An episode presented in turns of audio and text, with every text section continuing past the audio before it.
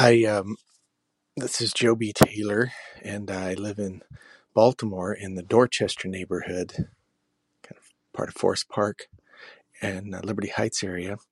And I'm a professor at UMBC as well, and I love exploring the city. And I remember this has been some years ago. I remember uh, in reading about Frederick Douglass and uh, kind of expanding beyond his early narrative life in Baltimore to just try to trace some of his footsteps. And it led me to the Battle Monument, the oldest monument downtown. And I remember standing there where Calvert Street uh, splits and the, the courthouse and the uh, federal uh, uh courthouse are on opposite sides of the street there, and realizing that this is where um, Frederick Douglass gave a speech in, I think, 1870. It was after the 15th Amendment had passed that gave uh, black men the right to vote.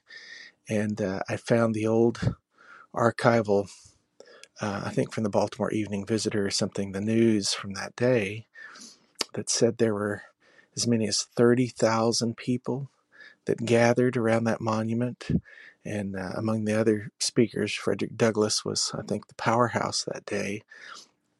And he uh, stepped up onto the little makeshift stage to speak to, with no microphones, right? 30,000, a sea of people. And um, the stage kind of creaked and uh, and uh, fell over and he dusted himself off and i think he went across the street to the guilford i think it was the guilford house that time which i think had Confederate roots in its ownership, and uh, emerged from the second floor balcony and um, gave a great speech about the progress that had been made um, in those very few years that the 13th, 14th, and now 15th Amendment had been passed. Um, and I stand there today and I think of all the just the grid of the city and that old monument that was um, placed after the uh, Battle of Baltimore, the War of 1812. But I think even more, what I remember standing there is picturing Frederick Douglass, one of the great human beings in, in human history, not just the great Baltimoreans or African Americans in our own history, just a truly great um, uh, individual. Um, uh, must have been the, the voice that it would take to speak out across a sea of 30,000 people with no microphone. And then the irony of uh, going in a, con- uh, a, a, hotel that uh, had a owner who was a Confederate sympathizer, I believe even maybe one of Lincoln's assassination plots had been hatched in the, the bar of that hotel, perhaps.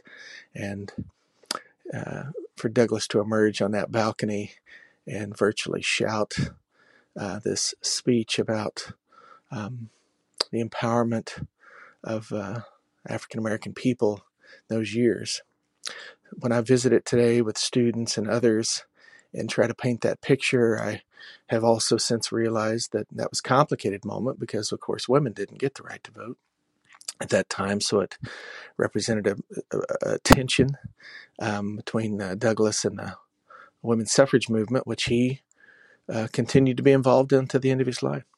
So I think about that uh, that on that spot. I also think about the Catonsville Nine trial that happened across the street and the peace movement um, demonstrations that happened there, and then up to our present day, um, uh, the Freddie Gray demonstrations that took place up and down that corridor in front of the courthouses.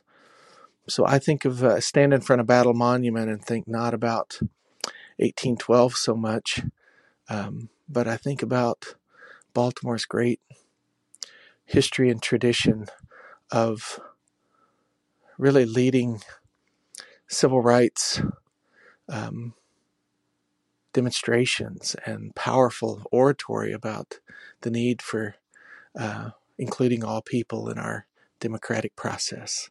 Thank you. This is Joby Taylor.